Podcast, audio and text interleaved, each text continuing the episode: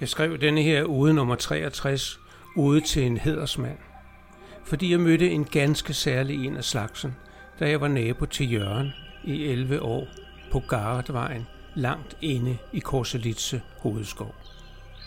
Vi kom fra to forskellige planeter. Vores liv var forløbet vidt forskelligt. Men vi kom godt overens i de 11 år, vi var naboer. Som om vores fælles holdning til hederlighed og omsorg for andre var den platform, hvor vi mødtes og talte ud fra. Jeg mindes de år fra 2005 til 2016 med stor, stor glæde.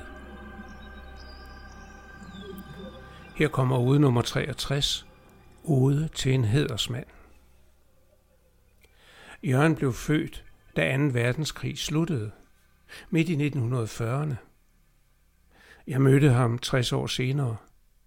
Der var han lige blevet ædru. Forud var gået mange hårde år som skovarbejder. Han boede på Gardvejen i Korslitse hovedskov sammen med mor Karen og sønnerne René, Kim og Martin. Der blev drukket en del i huset på Gardvejen, og Jørgen var kendt som en drukkenbold i området. Men han var også en mand af ære. Han var den eneste, som hans chef, Skovfod Villemos, betroet af sørger for huset og hundene, når Villemos og frue var bortrejst. Jeg mødte Gardjørn, som han blev kaldt, i 2005, da jeg blev hans nabo på Gardvejen. På det tidspunkt var mor Karen død, og kun den ældste søn René boede hjemme. Året før havde Jørgen fået et ultimatum. Stop drikkeriet eller mist dit job. Så da jeg mødte Jørgen, drak han ikke. Og selvom han stadig lignede en drukkenbold og kun sjældent blev vasket, så jeg ham aldrig røre alkohol. Der var en lille gammel stald ved boligen i skoven. Her husede Jørgen den 24-årige Scotty, en stor blind hest, som han havde reddet fra slagteriet ved at love at tage sig af ham. Scotty delte stald med Mikkeline, en pony, der var halvt så stor, men dobbelt så fræk som Scotty. Hestene fik, ud over godbidder, mad tre gange om dagen. Om formiddagen, om eftermiddagen og klokken tre om natten. Jørgen stillede vækkeuret for at stå op og fodre dyrene. Om sommeren tog han rundt og slog græs med len, så han kunne komme hjem med frisk foder til hestene. En dag fandt han en kat, der var indsmurt i olie. Han tog den med til dyrlægen og fik den renset.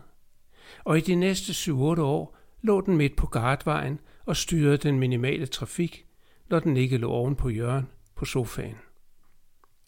Når man har sagt ja til at have dyr, skal man også behandle dem ordentligt, sagde Jørgen altid. Jeg fik mange samtaler med Jørgen, altid ved hans lille bord i køkkenet. Det var ofte i mine stop-rygning-perioder, når jeg skulle over og bumme ham for en hjemmerullet. Jeg husker en nat, jeg vågnede og var småsyg. Jeg kiggede ud af vinduet og så, der var lys hos Jørgen. Han er oppe for at fodre hestene, tænkte jeg. Og så listede jeg ud på den mørke skovvej og over til huset. Han sad i køkkenet og drak kold kaffe og røg. Jeg bankede på døren. Kom du bare, det sagde han altid.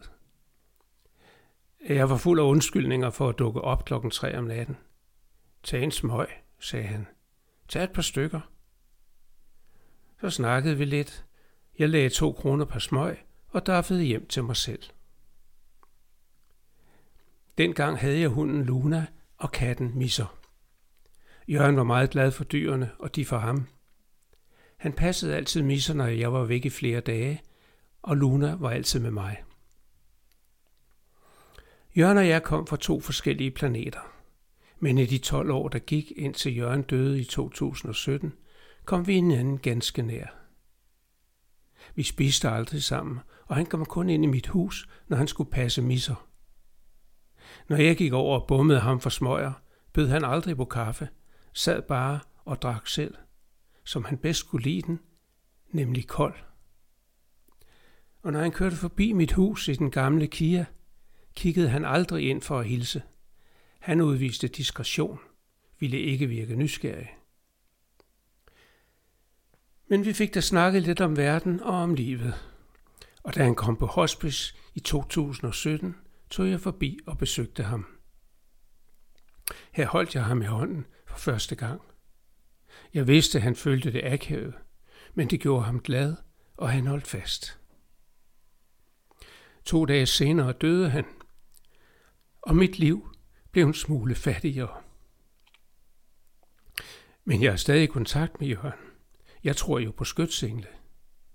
Så indimellem, når jeg har brug for lidt hjælp, siger jeg, kære Jørgen, er du hos mig? Han har ikke svaret endnu. Det behøver han heller ikke. Jeg ved, han er der. Han er jo en hedersmand.